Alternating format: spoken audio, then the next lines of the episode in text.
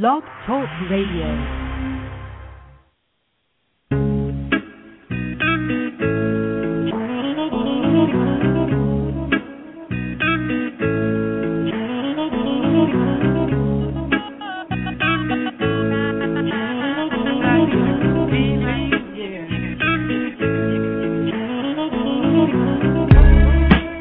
Welcome to Dream Reality New Earth Radio, reminding you that the choice is yours. I'm Dr. Dream with my co host Ilya Nabokovsky. And now, on with the show.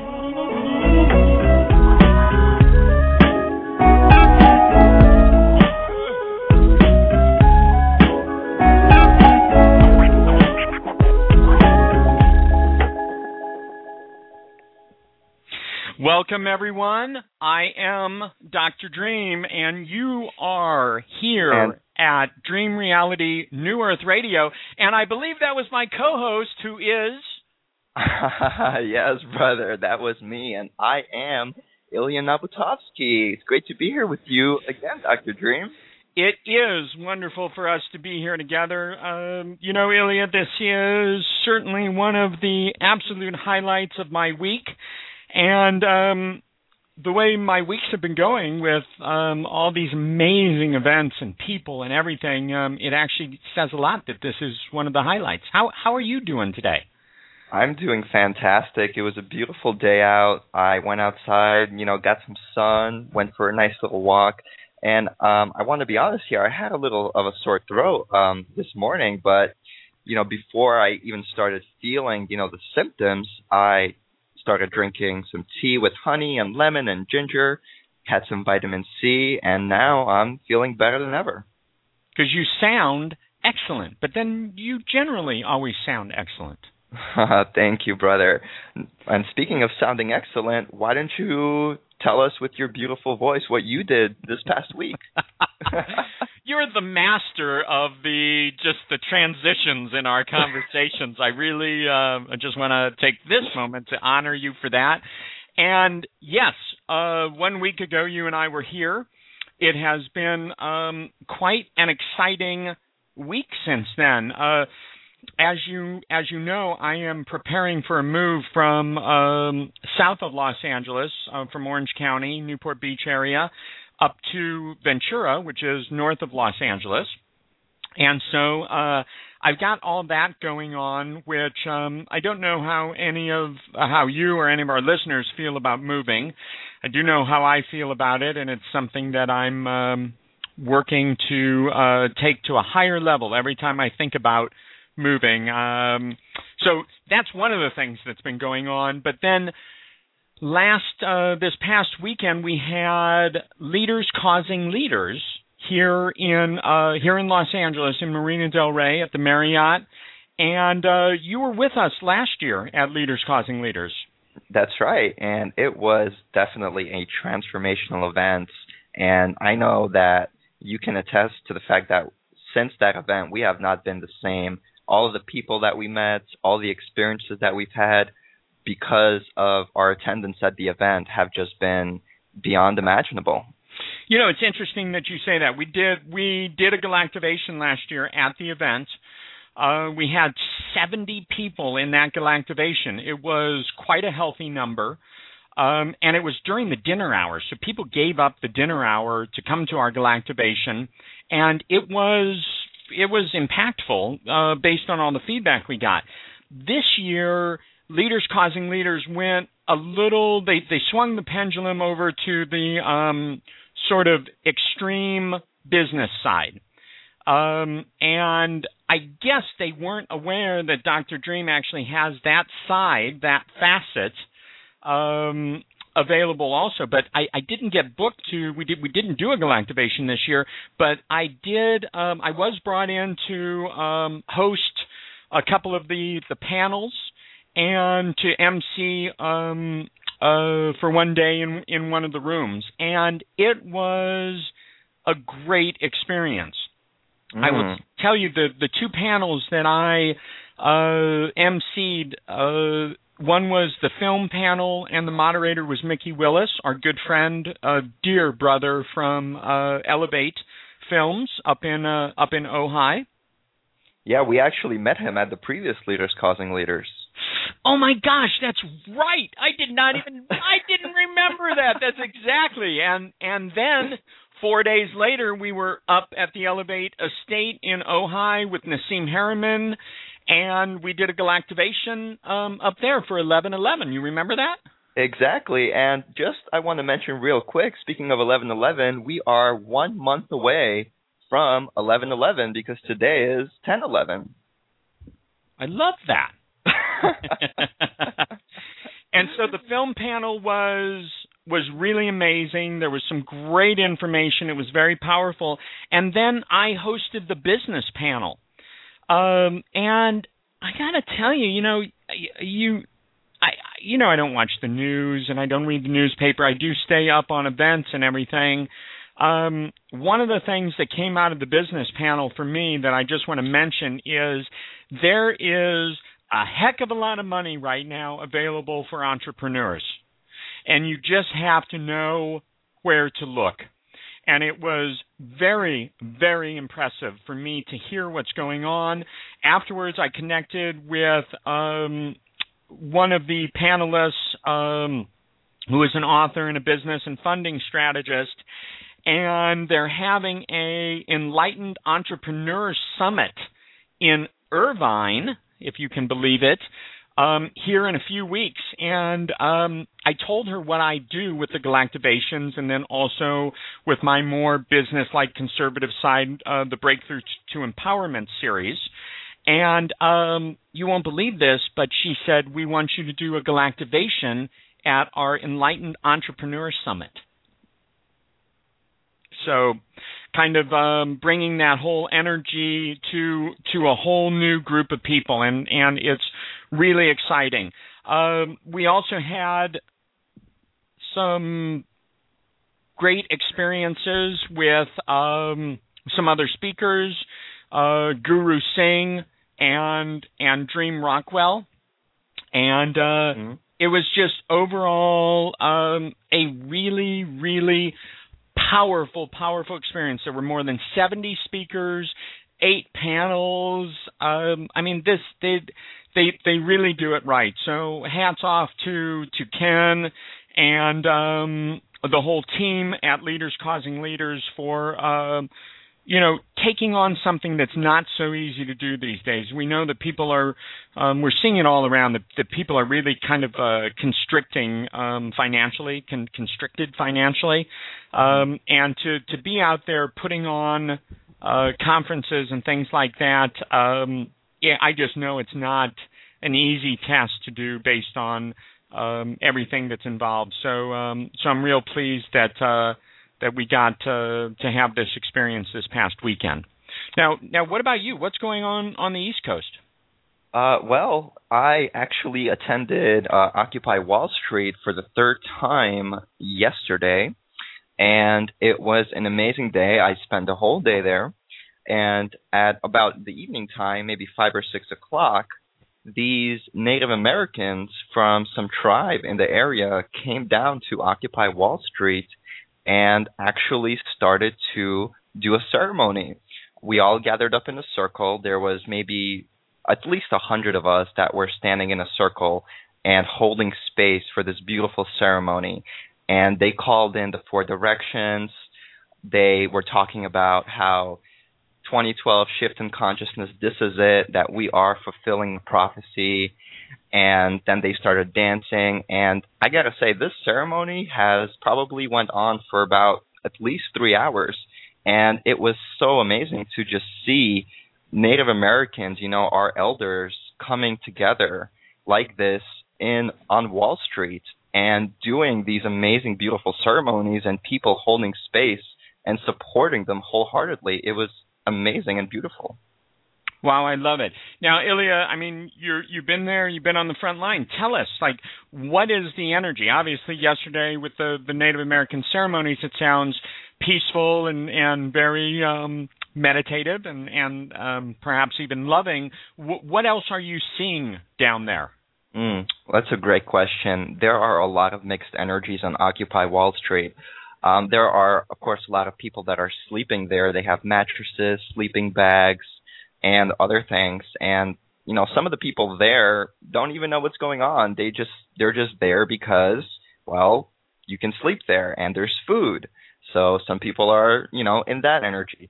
Some people are very very angry at what's going on and are very against, uh, you know, the old ways and are pushing against the system.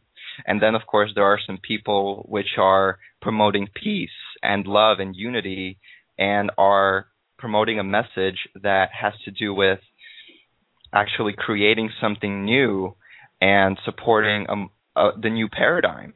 So there's a mixture of energies there for sure, but I do feel that a lot of the quote unquote negative energies, such as people that are associated with anger and uh, fighting, I feel those energies are going to subside, and we're definitely going to move into a more peaceful energy as a collective as this Occupy Wall Street movement and other movements um, continue on in its process.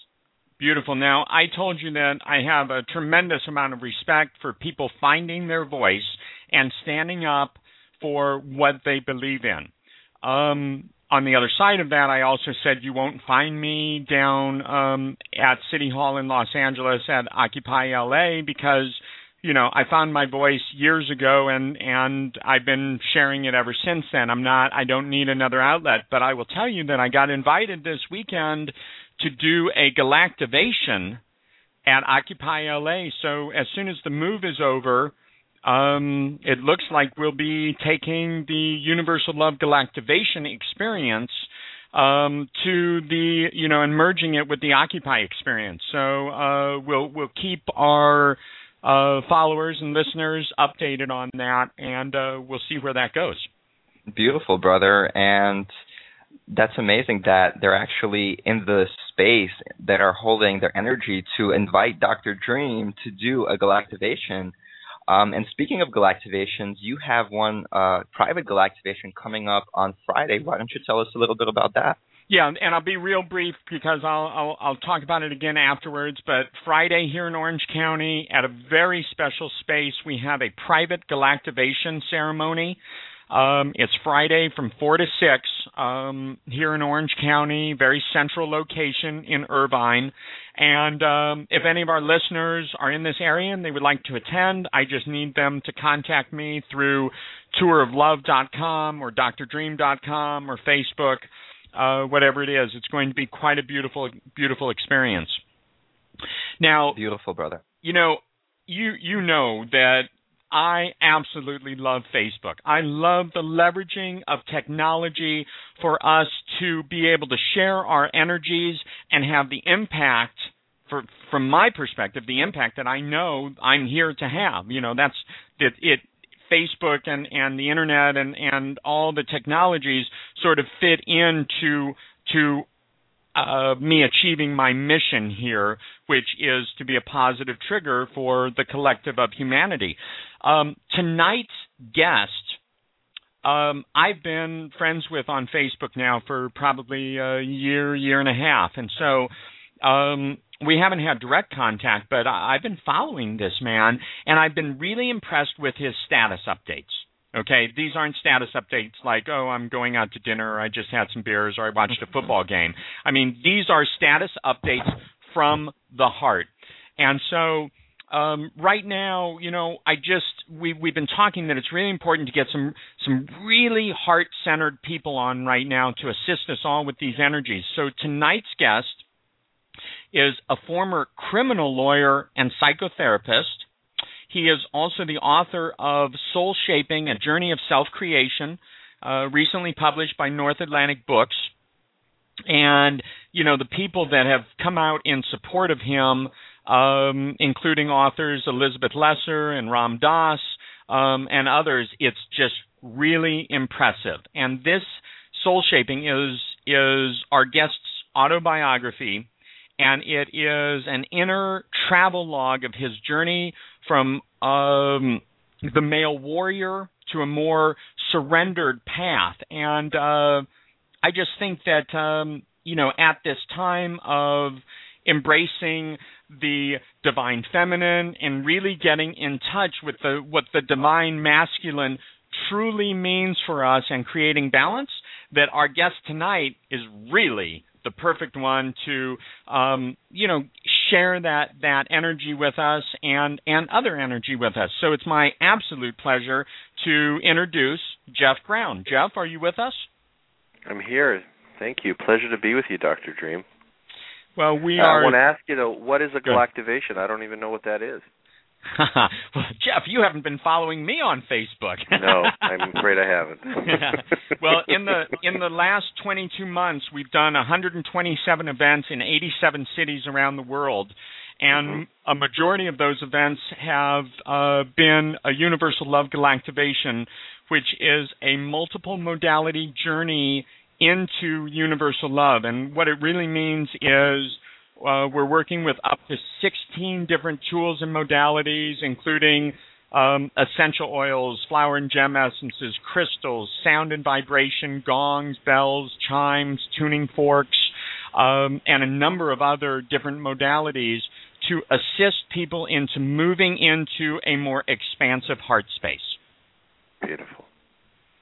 And it's been amazing. We've touched the lives of thousands and thousands of people. Uh, in the last uh, 22 months, and uh, it's uh, it it's a beautiful thing. Beautiful.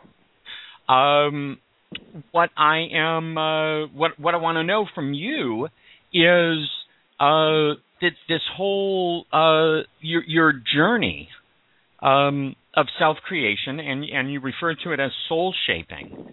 Um, tell us, like you know, you went from being a criminal lawyer and psychotherapist to you know, like I guess this much more sort of awakened state. Um, so I'm I'm interested in how that kind of came about and and and to hear from you what soul shaping is. Yeah, it just was clear to me pretty early on that there was a path encoded in me. You know, there was a famous criminal lawyer named Eddie Greenspan that as an adolescent I used to see him on television and he felt really familiar to me. You know, he just felt like I knew him or I was going to know him and and I used to say in my crazy family that I was going to work with him one day, you know. Um and and there was just little pieces of information uh, as I stepped along my path, particularly in my uh early years that that there were certain stages that had to unfold for me to arrive at my own door and criminal law was very clearly the first one. I had a lot of energetic charge around becoming a criminal lawyer and um, and ultimately articled um, or apprenticed with him, Eddie, um, after I finished law school at U of T, and and really lived that out with him. You know, we did a real high-profile murder trial here. Got was wrote the jury address, wrote cross exams. I really lived it. I really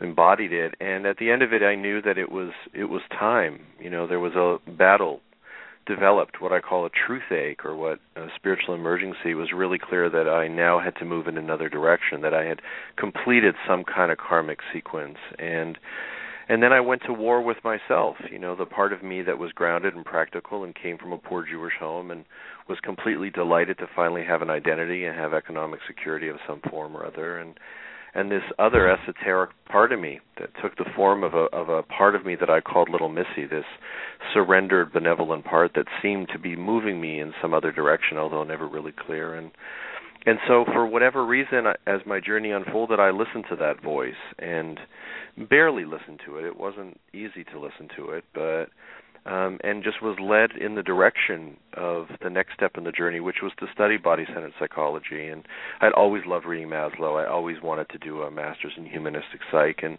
and so I went and did a degree at Saybrook and that began to develop uh, do body-centered work. Trained under Alexander Lowen for a few years, that kind of stuff in bioenergetics, and and I knew writing was next. It was always next. It was always the the thing that I was, I, you know, I think I just needed more information so I would know what to write about and and those experiences were part of that unfolding. And and then in 2001 the, the writing soul shaping was absolutely the next step that I had to take in my own soul shaping journey. And so for what soul shaping is for me is just simply the idea that we come in at a particular developmental stage on a, a spiritual level on a cellular level and that we have particular soul scriptures identifiable callings, archetypal transformations, key emotional lessons and clearings that we have to move through um, and that are the grist for the karmic mill for our expansion. And and if we honor that, we grow um, we have the peace that comes with growth. Not always easy, but the sense that we are really walking our own path and no one else's,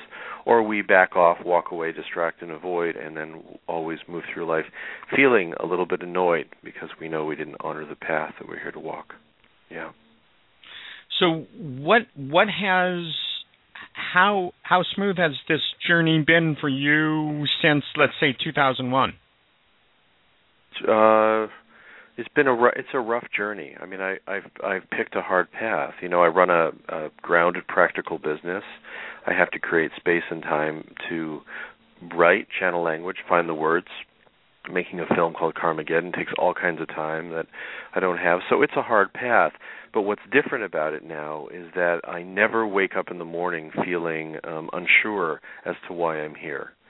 I always have that buffer. I always have that um, sense of authentic path moving through me that keeps me passionate about moving forward. You know, keeps my body going um, when it's particularly difficult. I'm not someone who believes that you follow your bliss and everything's hunky dory and easy. And I just think you get um, uh, you get infused with light because you know what it is that you're here to do, even if your path is not particularly easy.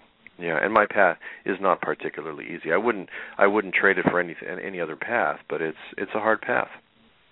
It's beautiful to hear you say that. I, I saw a poster this morning that said, um, "It's not always easy, but it's worth it," and and it resonated so deeply with me because, you know, like you, I'm I I have a connection to why I'm here, um, yeah. and and it's a deep connection, but um, it it it it it's how to how to say this the right way. I mean, it's almost made things less easy than it used to be when I was ignorant, somewhat ignorant. Mm-hmm. So yeah, I, yeah, absolutely. I totally. I mean, the temptations of simplicity or even of unconsciousness. I mean, the world is set up to support and advocate for unconsciousness. Self-destructive behavior is everywhere. It's it's how we feel connected to the world around us, you know. When you want to live an authentic path, you know on many levels it's not going to be easy. It's going to be isolating sometimes, especially when you're crossing that bridge from inauthenticity to authenticity.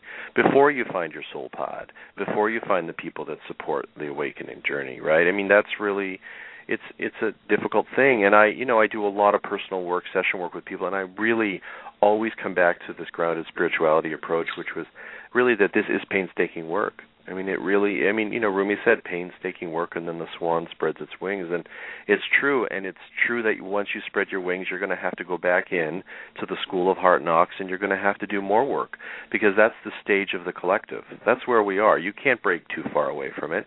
You can have peak experiences, but you're going to have to come back to the hard work. You know, when you come back down into your body and deal with the emotional material that's held in the body, it keeps coming. You know, there's less of it. You work it out you get more boundaried and balanced and clarified, but you still got work to do.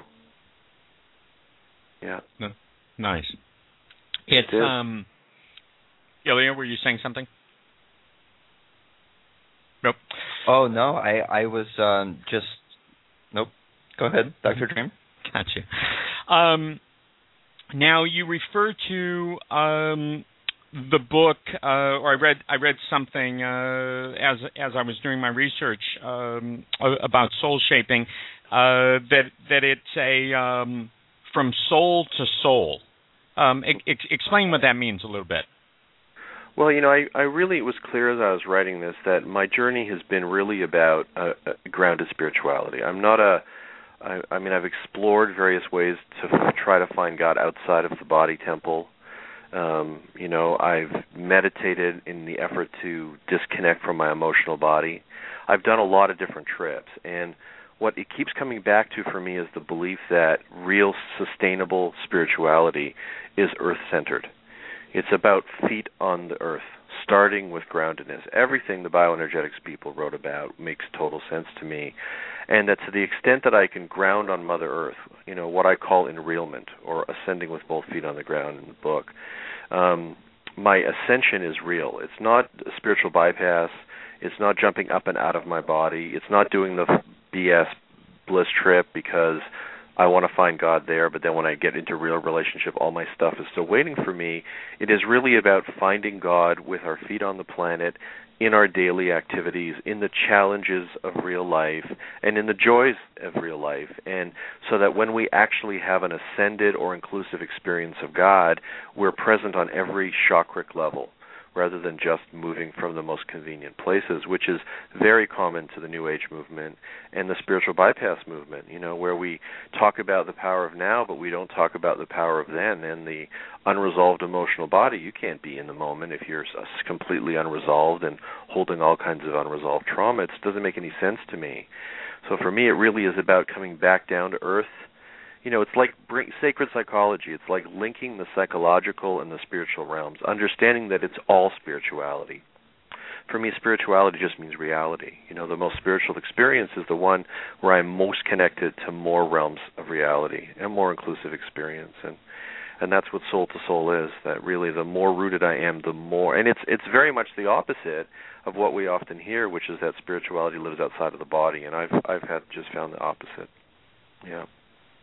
That's beautiful. Now, I notice that um, there's there's been like um, creation of um, sort of a whole new vocabulary out of your process of writing this book. Is that correct? Yeah, there's a soul shaping dictionary at the back of the book and on the um, the website. Yeah. So, so talk to me about that you know i was just you know when i was i was writing the process just took over for me. I have a, a video on my soul shaping channel on youtube called chaotic magnificence of the soul shaping journey because what happened to me is i just the the more that I got lost in it, the more I surrendered to whatever this this channel or form of expression was, the more I found a groove inside of me where new language was waiting. You know, I started to write on my hands and I wrote on my yoga block and I would write everywhere and I wrote on the walls. That's what that video is about. Is I wrote all over the walls of the back room of the house that I owned at the time and um and really new language just started to come like the term truth truth aches you know i had a truth ache you know it was just so clear to me that that's what it was and and Enrealment and Sacred Grumbles and Cellular Phone and there's all kinds of stuff and some of it's kind of kitschy. You know, I got that from my grandfather, kitschiness, but but part of it is also really rooted in a model and um and I've been working and using this language on Facebook and in the Soul Pod community for a long time. And a number of these terms are now used on a regular basis. And I'm starting a book really writing about enrealment as an inclusive model of spirituality. Um that is an outgrowth of that. And yeah that's that's just what happened to me you know? The words just started to it just uh, it just was this really beautiful process of um n- new creation. Yeah now you said you do um quite a bit of one-on-one work with people is that correct yes and tell me what what are you seeing in the last um, you know I don't know five or ten years that's that's different in what people are coming to you for and and talking to you about and what they're dealing with. Well, you know, for a while, it, like at the at the beginning of this this process, because I had written there was a self-published version of the book in '07. The beginning, I found that um, people were more uh, moving from almost like law of attraction energy, looking for some kind of quick fix or some superficial idea of abundance or really buying into this idea that they just had to change their thinking and everything in their life would change and and now I think what's happening is we're earthing again. You know, this is really the time for grounded spirituality because those models didn't work.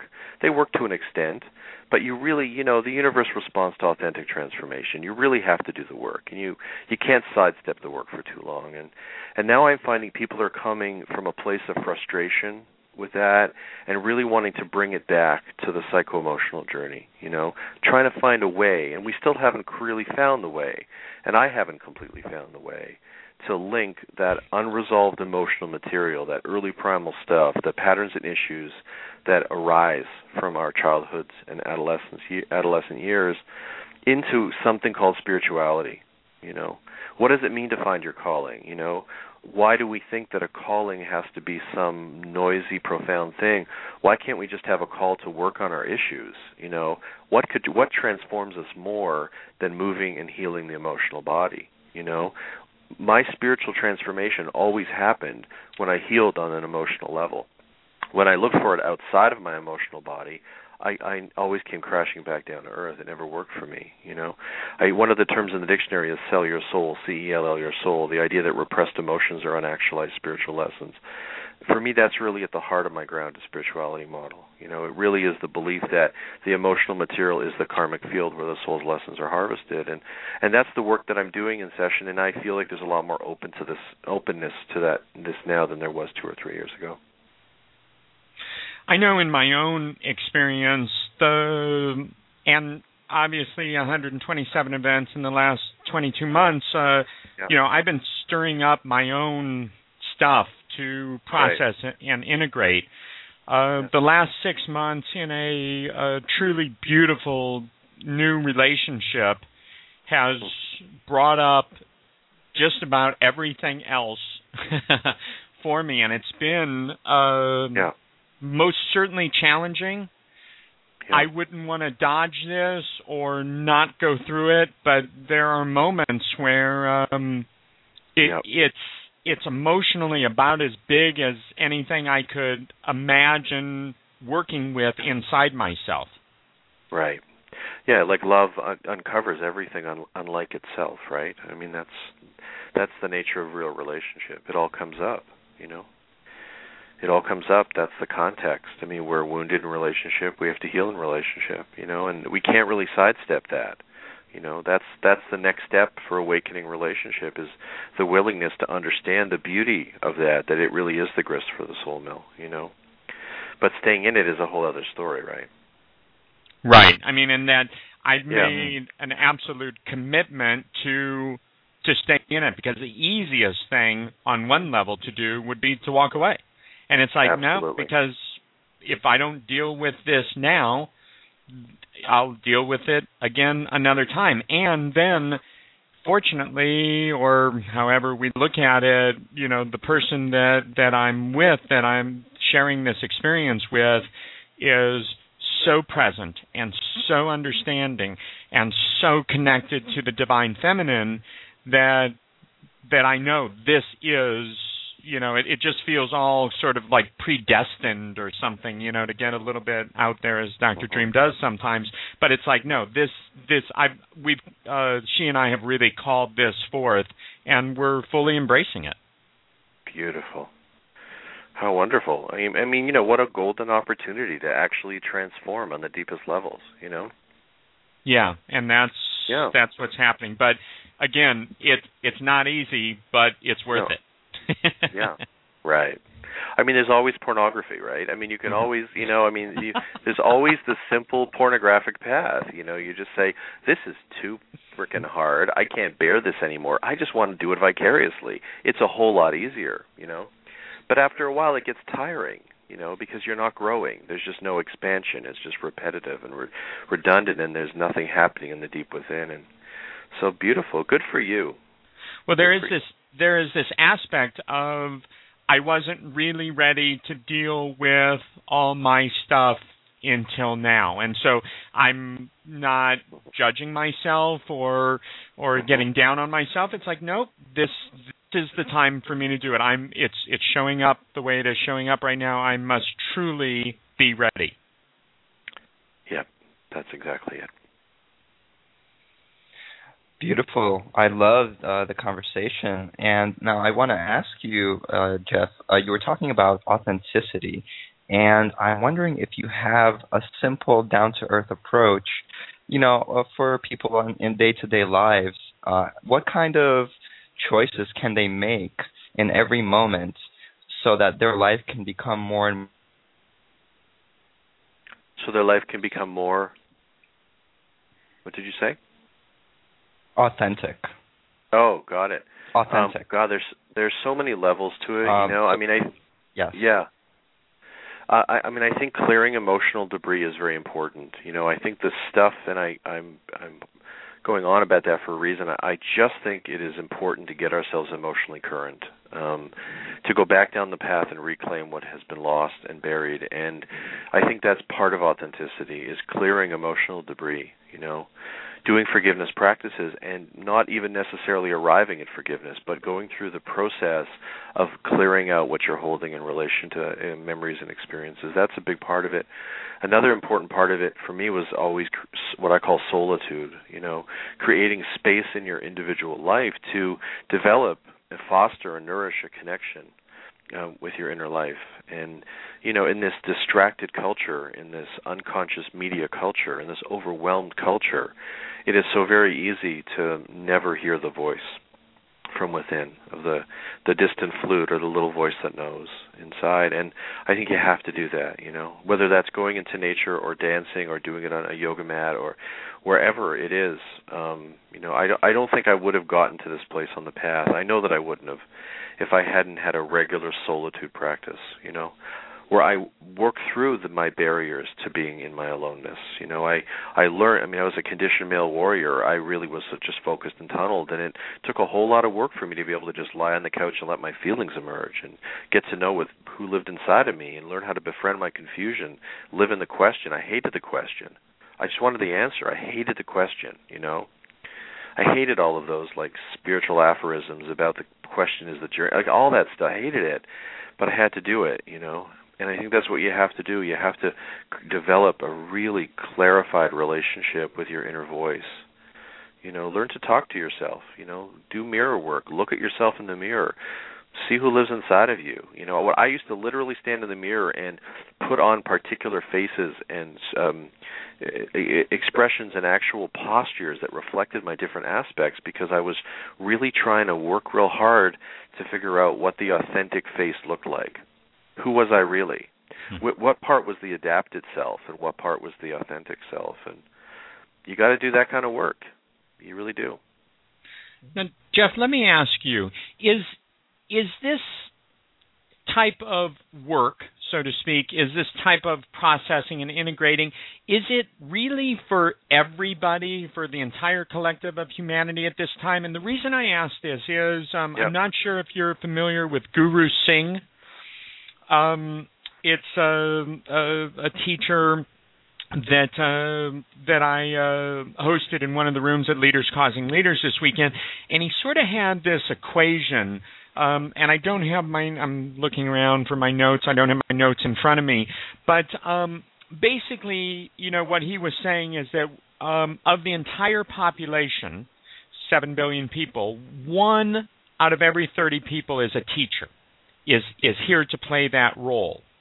Um, and he had, you know, all these percentages and equations of of of how it's happening within the collective. So that just sort of leads me into this question: Is this type of intensive inner work really for everyone, or available? I know it's available for everyone, but do you know what I'm asking? Well, I mean, I I mean, I don't know if it's avail- available for everyone. I mean, you know, uh, some circumstances in people's lives certainly prevent them from. You know, this is a luxury that many cannot afford on all kinds of different levels. I mean, do I believe that everybody has the potential or the possibility to live a more awakened or conscious life in the world as it ought to be? Absolutely. Do I think that every soul came in in this incarnation to do the kind of work that I did in my 20s and 30s? I don't think so. I mean, that more of them would have been doing it. You know, I wouldn't have been so isolated. I mean, part of it is linked to the stage of the collective unconscious. You know, I felt in many ways at that time as though I was stepping out a little bit past beyond um, the collective that I was inside of in in the culture that I was in in Toronto in the legal community in the Jewish community all of that and and now I see people are stepping more into it and so I don't know how to answer that. You know, I mean, stages are souls are at different stages of awakening. I certainly think that we're all here to grow through some kind of a journey and to expand and get wiser in our consciousness, but I don't know that everybody's ready to take on the tigers, you know? I mean, that's a whole other trip. Right. Now yeah. we're we're barraged with um all of this information uh, about the Mayan calendar and everybody's interpretation of 2012 and uh, the planetary alignments and the, all the prophecies. How does your work fit into that, or or does it fit into that? Yeah, I don't I don't really buy any of that. Um, I, I see a lot of it as as just um, marketing mechanisms, and I don't believe 2012. I just don't believe that. Uh, I mean, there are definitely peak experiences culturally and individually. There are definitely key moments, moments of nexus. I get all that, but I don't think 2012 is going to be much different than 2011. I think cultures and individuals move in increments, like inch, inchworms. You know, I really think sustainable change requires that. You can have this like fantastic awakening. You still got to integrate that. And you know, if we're going to shift, I mean, we're crossing this bridge from survivalism as an orienting principle to an authenticity as an orienting principle. People used to define themselves and still often define themselves by whatever it is that gets food on the table. And now we're moving in the direction of defining ourselves through a broader lens, right? Something to do with who we really are, or what path is encoded in us, or what is our purpose on this planet. This is one step forward. There are many more steps to come after that, and but just to cross that bridge alone takes hundreds of years to really cross that bridge. You know, I don't know that 2012 is. I don't just don't believe it's going to be anything particularly remarkable when in in in, in regards to the human transformation path. Yeah. I think it's just a lot of a lot of talk the most part. well, I appreciate your perspective for sure. Now, bringing all of this into um, the timeliness of, of what's happening right now with the whole Occupy movement. Um, yeah. You know, what's your perspective on on what's happening with all of that? Well, I think it's part of the shift from survivalism. For me, survivalism was a structure where anything goes. I mean, it really was all about just staying alive. And you know, um, the, the unhealthy ego was attached to that. Eventually, gets the paternalistic model gets attached to that. All of that gets as an outgrowth of that. And um, and we are crossing. We have made this lovely little crossing where we're now some part of the culture is now demanding something more than just unconscionable capitalism. We want conscientious capitalism we want heart-centered entrepreneurialism. We want that, and because you know whatever happened, whatever our ancestors have done on a foundational level, to make us feel at least safe enough to now recognize that we can move to the next step on the actualization journey and begin to weave these more subtle and heartfelt considerations into reality. And to me that's what part of that is about. There's a whole other part of what that's about which is about agenda and about I mean it you know it's there's always that, but I think the most beautiful part of it is really about uh, that we're beginning to demand uh, something more awakened in the way that we're dealt with and the way that systems are structured and the way that governments operate. I mean, I think their biggest mistake is not focusing on the unconscious media, who I'm absolutely convinced is the biggest troublemaker of all. And you know that if anything should be occupied, it's um, unconscious media institutions who continually stoke the survivalism and fear button because the root chakra stuff is so close to the surface of human consciousness by keeping us anxious, nervous, and negative, so that we're gripped to their news um, casts and their advertising revenue stream stays solid. And to me, that is really the place to target and focus. Even on a government level, it should be monitored and uh, controlled because I think that I think what happened in 08 really was about was not about something called recession. It really was about digging the knife into the root chakra so that people are absolutely terrified again. You know, yeah. Hmm. Now. wow, you know, I have all these questions that go through my mind, and then you say something like what you just said, and everything just flew out of my head. And well, I'm interested, this. Dr. Dream. Like, you know, what? Wh- how do you see the what's happening, for example, in Wall Street? I mean, what's your perspective on that? Well, there's, I. Good question, Jeff.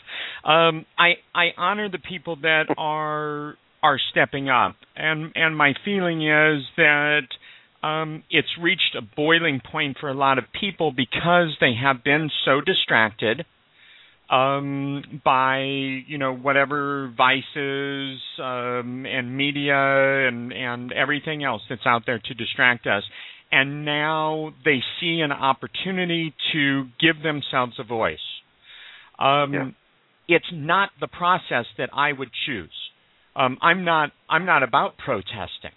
Um, you know, one side of me thinks that if all these people that are out there occupying all these cities and everything else, if they were to stop and really turn within themselves and clear out the stuff that needs to be cleared out within themselves, that would have a huge impact on changing the world. And I believe it would have, and people will probably just attack me for this or whatever. I believe it'll have a, it would have a greater impact than going out there and protesting. That and and that, but that's what I've been about. I've been about the inner work. If there's something outside of me that's that's getting me, I I I use that as a message that it's time to turn in inside myself and and come to terms, um, find balance and alignment within myself.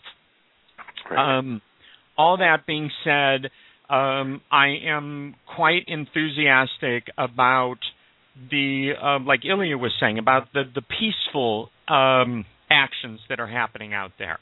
You know, I I watched a video um, a couple of weeks ago, and it was a video from here in Los Angeles, and uh, and my friends were being interviewed, and and but I was hearing the chanting that they were doing, and literally I had a physical reaction in my body, and I said I can't go out there, I can't be in that energy, I can't be saying these things. That that's not what I'm about.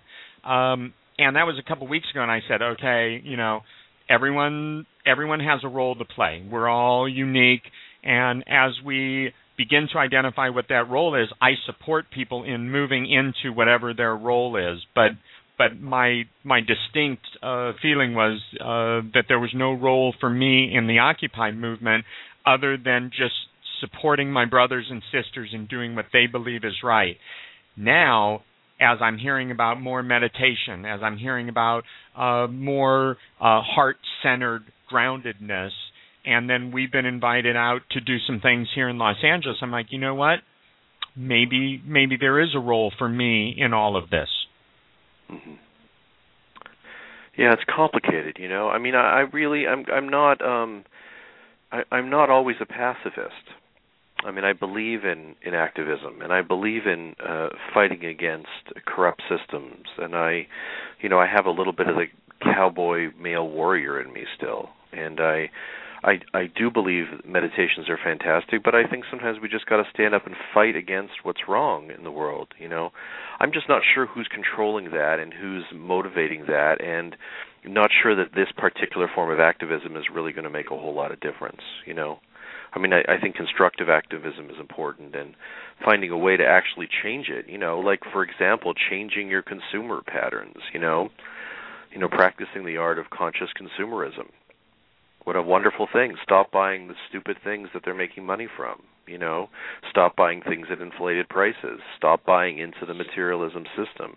Just we can all make that decision. And and it's not like businesses will all end. They'll just start getting oriented in the direction of conscientious capitalism because they won't make money. It's all about money.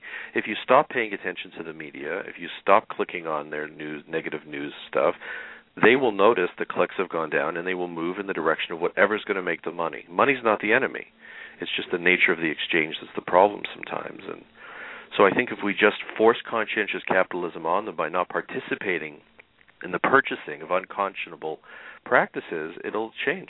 I mean, that's how it changes. I was reading something today. Um, someone was suggesting, you know, take your money out of the banks and and find your local credit unions and support them. And I started thinking, you know, one of the things that really bothers me in the news is after the bailout, um, a year or so afterwards, you hear about, you know, fourth quarter profit in the billions for you know J.P. Morgan or or whoever, and and that really got to me. And I started thinking today, well, maybe I should look at Wells Fargo. Maybe I should take my banking business to something that's more community based and more um, in alignment with with who I am. And so yeah. it just goes along with with what you were just saying. Now, yeah, I, right. Go ahead. No, no, go ahead. I wanted to ask you. I was I was raised Jewish in Omaha, Nebraska. Um, yep. and uh, there weren't a lot of Jews in Omaha. Um, yep. and and very reform.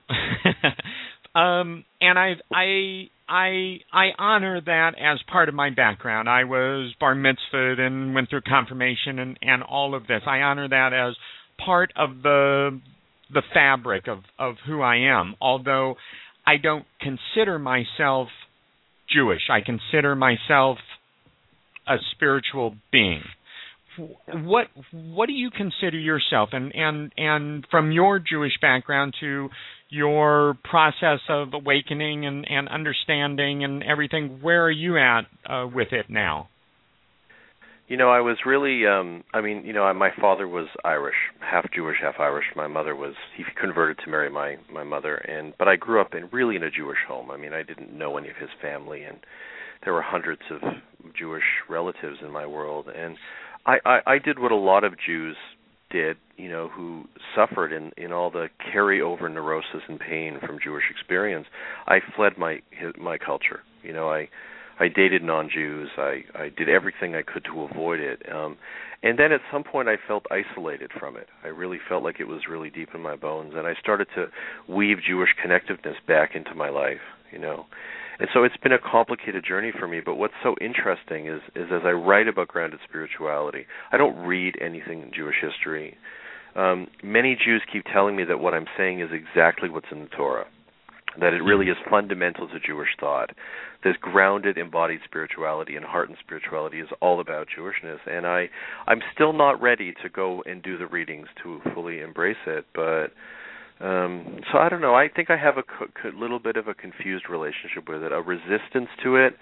Um and at the same time um I feel like it's just so absolutely deep in my bones. You know, like when I watch anything about World War II and Nazism, I'm absolutely irate and insane. I stormed out of Schindler's List. I mean, you know, whether that's a past life carryover or just being rooted in Jewish culture, I don't know, but it's um you know, I, I, I, I, know a number of people who fled it and have changed their names and have really, really the suffering was so deep that the only way to get away from it was to attempt to alter who they were. And in every case everyone i know who's done that the the stuff is all over their lives. I mean you it's in the it's in the cells of your being. So i think at some point you have to turn back towards it and confront it yeah. this is this is really fascinating for me because um uh one of the in my uh, book that I'm working on now, uh, the chapter about mentors, um, I talk about uh, the use of uh, different plant teachers and medicines. Um, yep. And uh, I had a particularly powerful experience uh, years ago um, in the early 90s. Um, I guess it was about 18 years ago.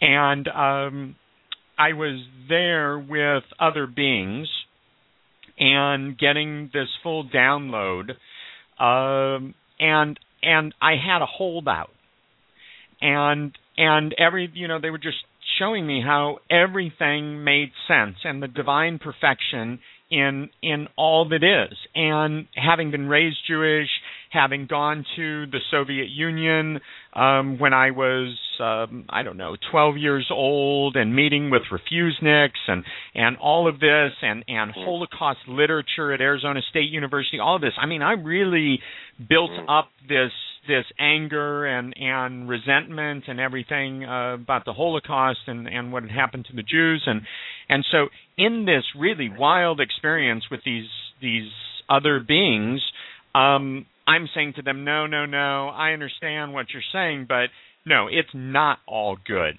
because look at the Holocaust. And in that moment they showed me the divine perfection in that. I did not come back able to express it, but I came back from that experience totally at peace with Hitler and the Holocaust and all of it.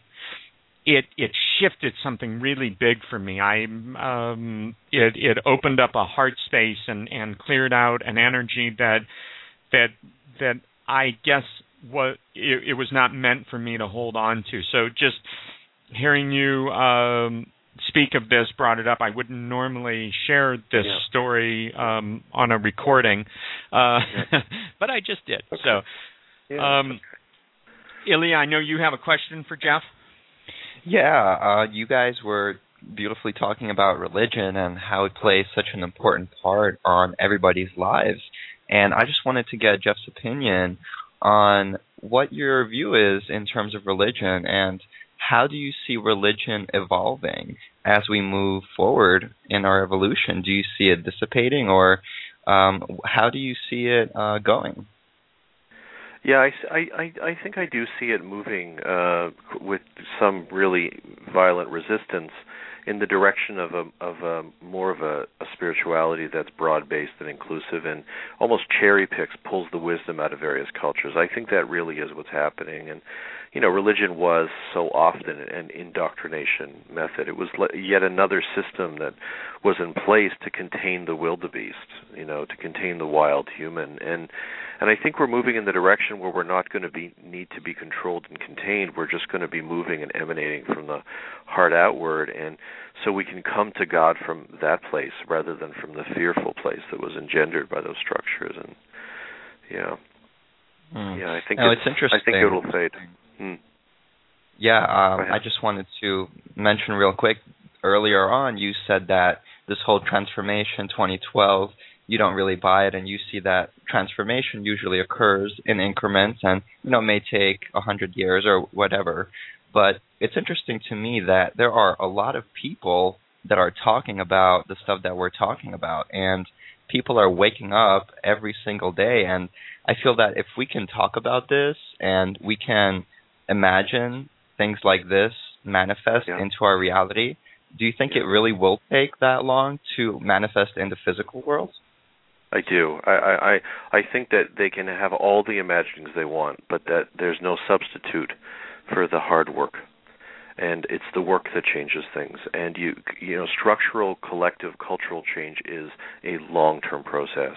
You know, survivalism, this vibration of survivalism is so deep in our bones and to reach a stage where we don't have anxiety, where the media can't trigger us, where we aren't frightened and motivated by fear to make certain life decisions and path decisions that are not true to path, are not honoring of purpose. We are so, I mean, you know, these to me are little bursts. They're like little cosmic bursts of possibility, like little lights ahead on the path that show us the direction that we want to walk. But to get from the world as it is to the world as it ought to be, really in a way that's really true for day to day people, um, we're talking hundreds of years, uh, and and I don't feel pessimistic when I say that. I don't feel cynical. I I just feel re- what I believe to be quite realistic about it. You know, if I just even look at myself, and I've done a fair amount of work to awaken myself, and mm-hmm. you know, I still feel like I'm about six percent of the way to wholeness or something.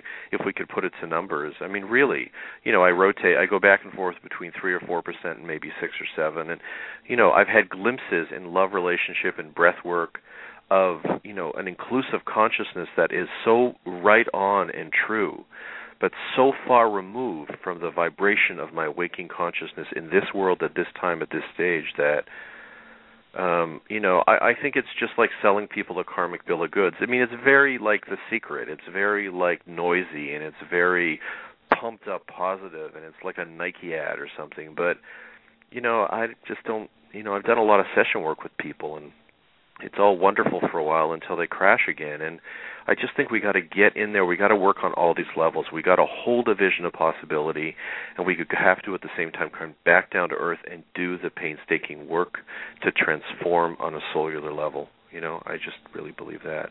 And so 2012 i mean i don't know prophecy i mean i clearly we're sh- there's a shift point but you know there's been a lot of shift points and i think there's going to be a lot more shift points before we're done Now, Jeff, I wanted um, uh, to ask this um, this question. We've we're hearing a lot about the divine feminine. Yeah. Um, god bless her all of her, um, all of them. And so we're one of the things uh, you talk about the male warrior, and and I know this is an area you've done a lot of work with. So I, I just ask you to speak to it. Yeah, I mean, I you know, I think what's happening is, and it's it is it is linked for me to this shift from survivalism because survivalism means you put on armor, you do anything you have to to get through the day, you know, and I I have a lot of that in my bones. I came from no money, and whatever my karmic history is on top of that, and it's deep in me. It's deep in the male um arc. It's deep deep in the male orientation, you know to move in that direction and something shifting. It's almost like some permission is being granted developmentally for us to start to contemplate the idea of what it feels like to live with an open heart right? You know and to be honoring you know and i wrote a piece that went viral about a year ago called apologies to the divine feminine um, which was a from a warrior in transition. Um and you know really it was i think if i had put that out 2 years before it wouldn't have gone the way that it went. It was just the right moment for that piece, and and it moved because I think there was there's some openness and some readiness for us to begin to understand and embrace the beauty of the feminine. You know, I was resistant to it. I thought women were just crazy. They all they wanted to do was fuse with me. All they wanted to do was like connect. All they wanted to do was soul gaze, and I really just wanted pleasure, and then I wanted to get out of there. You know, that's all I understood. You know, and as I grew and had a, a profound love experience that broke my heart in bits, I began to get a new understanding, which was that in fact they were courageous, courageous beings that were actually moving us, attempting to move us men before we were ready in the direction of something that was a healthier and more complete and inclusive consciousness. You know, the brilliance and the courage of the feminine and I think we're just beginning as men to start understanding that. And I think we're able to do that because over a long period of time, foundations and structures have changed and moved in the direction where we can take our armor off more readily and begin to embrace the life of the open heart, which is really, I think, where life is. Yeah. I mean, enlightenment's not a head trip, it's a heart trip, right? I love that. That's perfect. And so, this process of your own shifting your male warrior energy again hasn't been easy, I'm sure, right? No, it was really hard. I mean, I I really love that energy. You know, I like I'm born to that feistiness and that directness and that focus. And you know, as I was writing soul shaping for a while, I was under the delusion that I had like somehow separated out from that. That you know that I the warrior wasn't here. I was moving from my surrendered self. I was honoring purpose, and of course, ridiculous. I mean, you can't bring this kind of work into the world without a warrior. You can't write a hard book like that um, and break through your resistance to writing and take your voice seriously unless you've got some feisty part of you. And so it really is about finding the the balance. I didn't have the balance in my 20s. I was just an edgy guy, right? I was the guy you wanted to be your lawyer when you got charged with murder you know i was that guy and really in order to get away from that guy i had to go soft i had to really work on sh- you know peeling armor and getting endless body work and crying and raging and releasing and really exploring that just to find some kind of balance and and now I feel like they're both happening at the same time. I have my warrior when I need him. It's like conscious armoring. Um, but I but I don't let him rule the roost, and I don't let him make my decisions as to path. You know, it's like that. But it's it's been it was the hardest journey in the world. I wanted to just kick ass in a courtroom for the rest of my life, you know. I really did. Part part of me really did. Now, Jeff, you've got to be pretty unique in your community. How how does your community? You mentioned the Jewish community, uh, the legal community, the, the community in general where you reside. How, how are you reacted to? Well, it's shifting now because I'm getting sort of my work's getting public presence, and you know my people really love love success in whatever form it comes in, right? So it's like in the in between phase, I was in trouble. It was like I was going to be the next great criminal lawyer, and what the hell was I now lying on my couch trying to feel things? I mean, this is not you know well supported in my Jewish community, but um but you know at the same time, I had my grandparents you know were were really primarily like my primary caregivers and really didn't care as long as I was moving in the direction they thought I'd find satisfaction. So I had I had some of that and I had some discouraging comments along the way, but you know, I was really um really driven. You know, it was like this path burned inside of me so bright and didn't make a whole lot of difference. I mean, there were times when it discouraged me, but they couldn't stop me. You just couldn't stop me and and now it's cool you know because we're i'm doing this stuff and i'm making this film and and it ends up looking and it doesn't mean it really is that but it ends up looking really like um like i crossed the bridge you know and and i crossed the bridge. And you know the only difficulty is that the lawyer who i articled for has had some difficulty staying connected to me and that's always been a bit of a problem because he just can't he really is truly a, a brilliant warrior being and really can't relate to this esoteric path but you know we know as part of expanding our soul pod we we lose people along the way it's just part of the process do you have family still in uh, with you and around? Are, you, are your grandparents still yeah. here? No, they're no, they're both gone. Um, right. In fact, I started a Facebook group called International Year of the Woman that was really an honoring of, of my grandmother. And uh, I, I do. My nieces in my life. I have rel- other relatives in my life, and and now I have this fantastic soul pod of support on Facebook and beyond that really feels like you know my idea of family keeps expanding and shedding and shifting and you know and i there are like spirited others now you know when i was doing this work honestly in my 20s i felt completely isolated and i was a lone wolf warrior so it wasn't like a big deal in a way but it really as i look back on it i really didn't have anybody to talk to. You know i was feeling things like these paths coming through me and it was like who talked like that? I mean i didn't know anyone who talked like that. Even my therapist didn't talk like that. They weren't integrating spirituality. They and you know now uh, you know, so if we had had Facebook 20 or 30 years ago, no, I don't think anybody would have had any idea what I was talking about. And now it's fascinating to see the energy that moves around those statuses, which are, reflect these ideas. You know, clearly we are shifting in the direction, some kind of awakening that these concepts are not that remote anymore. You know, something's happening. It's really, really quite something. So um, going back to your apology to the divine feminine, is that what it was called? I'm just uh, yeah, yeah. Okay.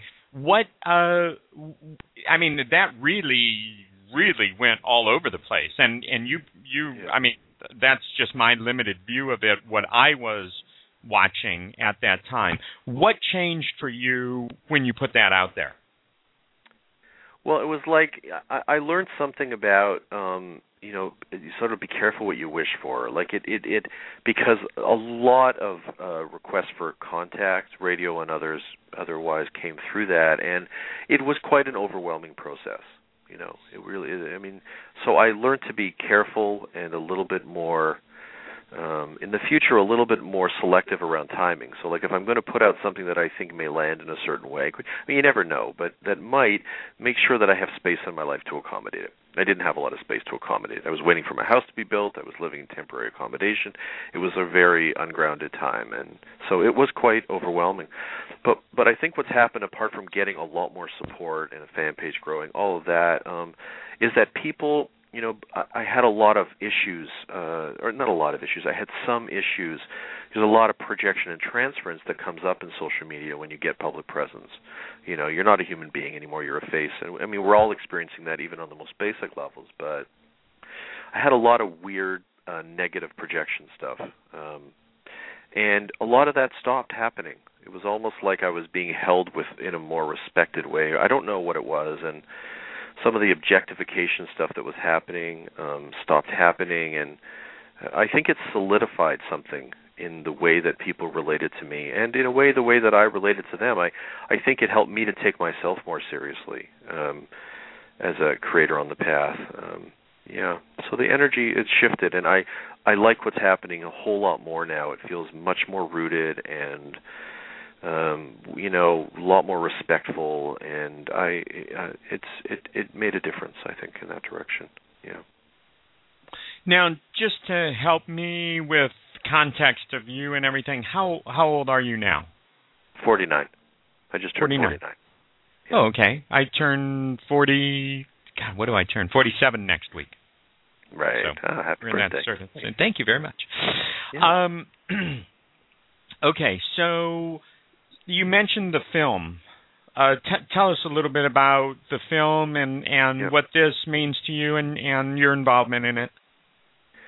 Yeah, I started to make a film about I think five or six years ago. I've become a real masochist with doing long projects, and we thought the film would be done in about eight weeks, and just like I thought the book would be done in eight weeks. Um, and it re- it's really a book about my connection to experiences with and the teachings of a guy named Bhagavan Das who became famous um when in Ram Dass's book Be Here Now. He was the guy that took Ram Dass to the feet of Neem Karoli Baba and he really came back when he came back to America a number of years later was now already famous because he was um honored in this book. He was described as the one who knew and and then he you know had this extraordinary journey throughout his life many challenges drug trip and and uh woman chasing and and chanting and and and salesmanship and and he had just landed in my house.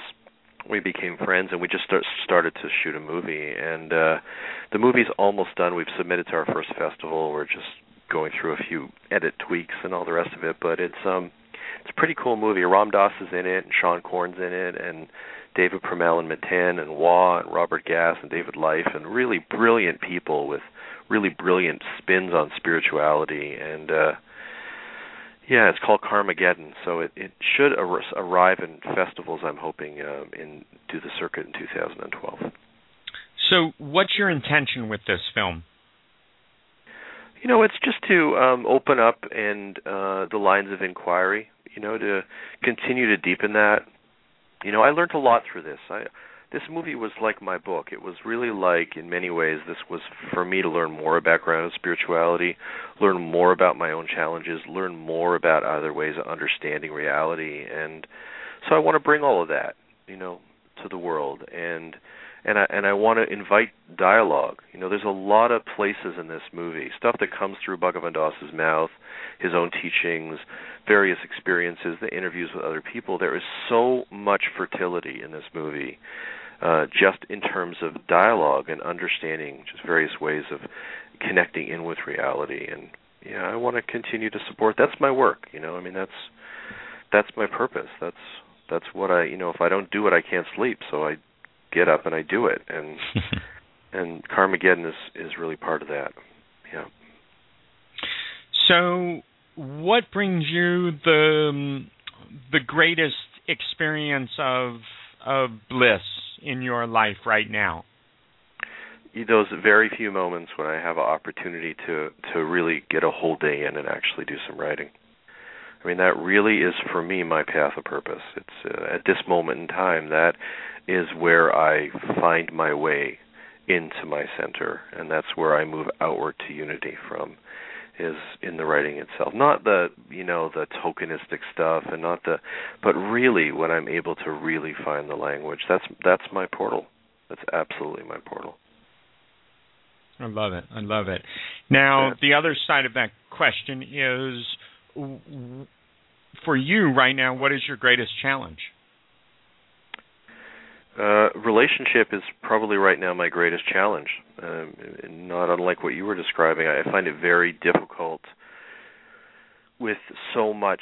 Uh, my energy is so um, affixed to actualizing purpose right now. You know, I have the movie i have three other books on the go. I got so much happening and and it's all good but it's very very difficult for me to um it's like i'm in this relationship with the divine mother that is like all embracing and often annoying um and it's very difficult in personal connection not just in terms of intimate intimate connection but even on a friendship level to be attuned and contactful and present with so much going on. That's my greatest challenge right now and how how because I'm now fascinated with this. How how are you working with that, if I can ask? Yeah, I'm I'm I'm I, I the only I mean it, it cuts in two directions for me. One in one direction is consciously trying to create more of a balance again. You know, just kind of like clearing through the stuff that it's almost like there's a like a a, a list of this this books inside of me, and I need to keep pulling it out and it's like almost like driving along a highway and pulling off of an exit. I got to keep going off the exit, doing what I have to do, getting back on the highway, and so I'm trying to move through some of the things um, so that I can create a more a balanced reality. You know, I was working on all three books at once. Absolutely insane. it's fine if you don't have to work. I mean, I run a business. It's fine if you're in a cabin somewhere and all you do is go back and forth between. You get a little bored, you go to the other book. It's not a problem. But I can't do that in my reality. So now I'm like working on one piece. I'm finishing the audio co- uh, podcast for Soul Shaping University this week. Then I'm working on the quotes book. I'm writing a, quotes book of my status that I'm going to dedicate to the Facebook Soul Pod. That's the next book Q and A. I've got it like that, and so that's that's a big part of it. And part of it is also just surrendering to reality. You know, I was getting so frustrated because I was feeling like you know, it was like I was resisting the truth. And the truth was that this is the moment of my life when I have to honor my purpose in this way. I mean, this is really true for me. You know, honoring my calling is my best defense against sleeplessness. So I do it. I have to do it. And and I was feeling somehow as though there was something. It was like I was pathologizing it, like there was something wrong with it. Like I should be able to have hold everything together. I should be able to have a perfect relationship, run a perfect business. And it was ridiculous. You know, this is a moment when I really need to honor this and so it's also just about surrendering to that at the same time as I'm trying to create a healthier balance. I really like that. I mean, that's one of the things for me in my own life is is I mean, you just spoke to my heart um, about about creating balance. I mean, that's that's appears to be my biggest lesson at this time is is how to do that. And most days there's a part of me that's feeling like I'm not quite doing it um, as well as I could be, but um, I'm certainly doing it better than I ever have done it. So um, I, I sort of honor myself in that part of the process. Yeah. I mean, I think it depends on the nature of your purpose. I mean, mine has this sometimes a bit of an urgent quality to it, and I think part of that is just my impatience, and part of it is my excitement, and part of it it has an urgent it has an urgent quality to it. You know it really wants to happen. It, it i really understand the way the world works that when these doors open when this portal opens you jump in. I i have lived and grown up in environments where the opportunity was not happening. When you have it and it's available to you you walk through the door.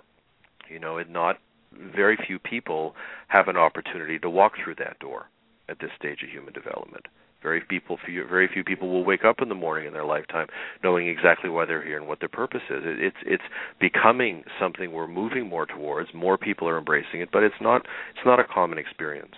And you know, I carry forward the energy of the ancestry. I mean, I really understand that when my Zeta gave me that level of love, he was trying to create an opportunity for me, something he couldn't have in his own life and something he wanted he wanted me to move to the next level. That's how it works you know? So my urgency partially comes from the desire. You know when I, at the end of writing soul shaping i felt like they were all around me in the room you know? It's not like i saw them in the room. I just felt them you know? I really felt like they were my zeta was on my left shoulder my grandmother was on the right my auntie tilly was in the chair you know and they were saying go for it. Take it to the next level. Move beyond survivalism as your orienting principle you know? Do something beautiful in this world, you know. Help lots of people, you know. And I feel that all the time. I feel them burning through me all the time. And so I do it both because doing it brings me into being, but also I feel as though I'm helping to carry the ancestry forward. Well, that's that's beautiful. Um so I have a question a little bit um, out in left field, I guess. Um, are there other beings in the universe, Jeff? Wow. Well, you got to figure you, you, Dr. Dream, you got to figure there are. I mean, it would just seem so narcissistic to imagine that we're all it, right? I mean, it that just doesn't make any sense to me at all. But I've had no literal sightings to this point in my life. And you know, we're there's there's all this talk about disclosure happening sometime soon, whatever soon is, and and that um, extraterrestrials have been um, either assisting or not assisting uh, humanity for, for years and years. How, how do you feel about all this? I don't know much about it. So so how how have the extraterrestrials been assisting humanity? Well, I mean, I've just really opened myself up to this in the last couple of years. It was something that I filtered out for a majority of my life. Um, and so it's just sort of a new process for me. Ilya, can you jump in here because you're at this moment you have become our resident uh, expert. I, would love for you to chime in right now. Sure, I'd love to. Uh, this is not something that can be explained in just a few minutes, but I will say that there are beings out there who love us very much and there are beings out there who want to uh you know do malevolent things but i feel like those beings that aren't they aren't here for our highest good are in the very very minority, and I feel like this whole game that we're playing, this whole game of Earth, um, because this is all a play and we're all characters in it, and I feel like there is um, a system of management, and you can see them as highly adva- highly advanced extraterrestrial beings that I feel, in my view, have been taking care of us for a very very long time. And an analogy that I could use is very simply how if you can imagine Earth and everyone in it uh, playing in the sandbox, and all these beings that are essentially on a higher dimension, on a higher level of awareness, they are outside of the sandbox, kind of like our parents, guiding us and leading us and giving us, you know, hints and tips and kind of, you know, ushering us forward without interference. Um, but I do feel in my heart that they are here and they have been um, for a very, very long time guiding us. And I feel that most of them truly do love us very, very much. So that's my general cool. view on that. cool. I mean, I think I'm. You know, I mean, I call it the universal broadcasting system in soul shaping. Like, I really I tap into it to an extent, and but I think I'm just my path is such a earth worker path. It's like just like let's just get it right down here. Let's just. You know, I never even contemplate that, but I'm I'm open to encountering one of these extraterrestrial beings my next stop at like Dunkin' Donuts or something like that. I, I think that I think that would be like a fantastic. A fa- I think I may have dated a few. I think it'd be like a fantastic dialogue would ensue. You know. Mm. Yeah. Well, Have you, it- I- Ilya? Have you have you met any? well, I'm not gonna say no. You have. You've met them. And, and and were they in were they in gendered form? Like were they hot? I mean, what did they look like? What did they? Were they- um, it, it How did you know? Okay. Uh, Do you see them a lot often? of- You meet them often? Uh, a lot of the times it's in the dream plane and in on other dimensions, and it, it really depends. There are so many different types of races, just like there are many different types of people on Earth. There are just so many types of beings that, I mean, I'm gonna say that most of them do look human. Uh, I feel that the human form is the uh, the standard uh, form of most beings in our universe and most beings that I've encountered did have a human form. I mean, you know, some of them had a little bit different features than us, but for the most part, they look just like us. And we are actually, um, you know, we have their genes, and uh, you can go and research this and uh, find this information. But I, I truly believe that we, as humans in this time uh, right now, have uh, a lot of extraterrestrial genes and um, you know, so again, most of them that I've encountered do look mostly like like we do on here on this planet. So, but just so I understand, you're talking about dreamscapes, but have you encountered them in in in daily form, like out in the world, not in a dreamscape, not on a drug trip, not on a meditation trip, but actually just wandering about in your daily life? Um, the most that I have encountered in my daily life would be Yeah. an extraterrestrial soul that has embodied a human form that was born on this planet. Um, but I have not encountered an actual Okay. physical face to face that was born somewhere else. You're talking about like a walk-in or something, what they call a walk-in. Exactly. Yeah. Okay, cool. And you knew and you knew it was true because you just felt it on a resonance level. Well, yeah, and aside from that, um, they they just had all this wisdom, and I could feel their energy and their love, and it was it was not earthly. Not to disrespect the um, what's happening on Wall Street. Wall Street. Is there any way of getting any stock tips from these individuals? They are very much on the non-interference path, Yeah, and that's what they, I was. I was afraid you were going to say that. no, yeah, they're all about uh, assisting us, but not getting in our way. We have yeah, to. they're not evolve going to get us rich. Right. Exactly. Got it. Got it. I love this, and Jeff, I love your your sense of humor. Now, um, we're we're getting near the the close of our broadcast. I'd like to give you um, a few minutes to just share, not based on any question, um, Yeah. but just to share from your heart. This um, this broadcast will be archived forever, um, and so just what is it that's being called forth from you to to share with all of us uh, in this moment? Yeah, I think really, you know, when it comes down to it for me, it, it is really to empower individuals to believe that their birth is no accident, that they're not accidental tourists. You know, we carry so much shame forward in the collective and so much doubt about our worth and our value. And, you know, we all carry that to various degrees. And, I mean, if my work and if my message is anything, it's to empower people, to liberate them from the unhealthy ego, not the healthy ego, but the unhealthy ego, and really to do the work, to really do the work to excavate sacred purpose living inside of them, and um, and then to do whatever they can in their lives. And not everyone's circumstances make it very easy to do these things, but to do at least a little something every day to move in the direction of actualizing that purpose and because I I just somehow imagine a world that is infused with purpose that everyone getting up in the morning really really having a clarified idea of what they're here to learn and what they're here to express and how they're here to connect and to help um, is is the world that we're working so hard to create on so many different levels.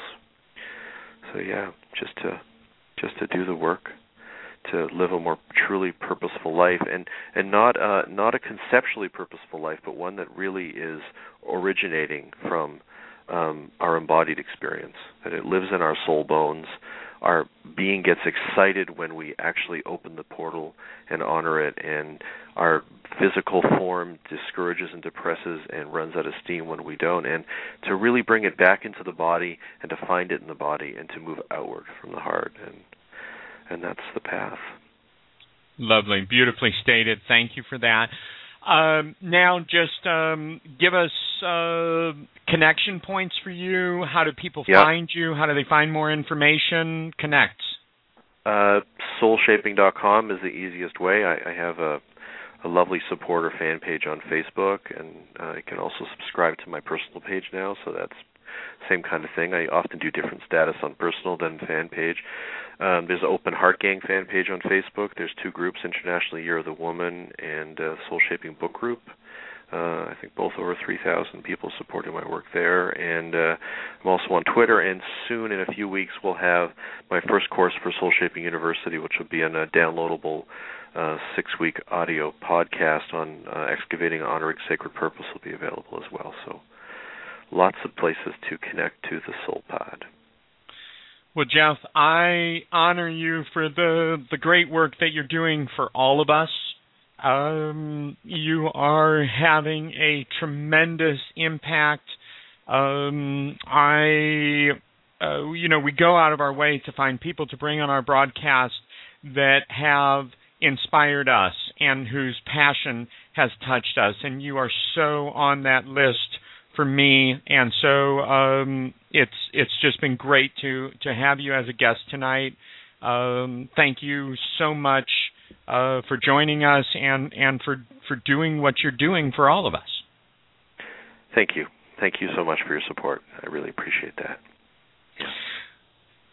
Now we've got uh, just a couple of things coming up that um, I'd like to uh, mention. Um, we have this Friday, um, October the 14th, in um, Irvine, an opportunity uh, to uh, receive a private invitation to a galactivation event that we're doing.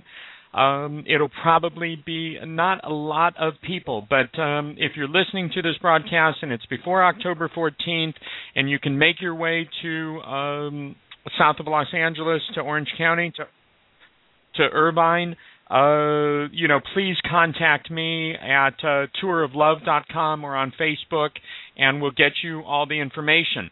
Also, then on October 22nd and 23rd in Ojai, California, uh, we are uh, bringing Ecotopia, uh, uh, a two-day camping event with yoga and meditation. There'll be several galactivation experiences, music, and just an incredible opportunity for um, the tribe, our community, to come together here in Southern California. So please uh, look for more information on Ecotopia. And um, then on 11/11, the Alchemy event uh, here in Los Angeles. Um, it's on the 11th, 12th, and 13th, and uh, we'll be doing uh, Galactivation uh, there also, and I will be speaking uh, separately outside of the Galactivation at that event. So we've got some great things going on. And uh, Ilya, thank you so much for being here, and uh, thank you for being our uh, resident um, ET expert that that came in more than handy this evening. It's my pleasure, Dr. Dream, and I just want to let people know that um, before we can really, you know, go to the stars, we really have to do the work here on Earth and really ground our energies uh, here. So thank you again, Dr. Dream, for holding space, and thank you, Jeff, for being with us tonight. Right Perfect. Thank you to our listeners for showing up and supporting us, and um, go forth in the next week with with all the love that is in the core of your being and share it with everyone you come into contact with. Thank you all. We'll be back with a very special guest next week. Take care, everyone. Good night.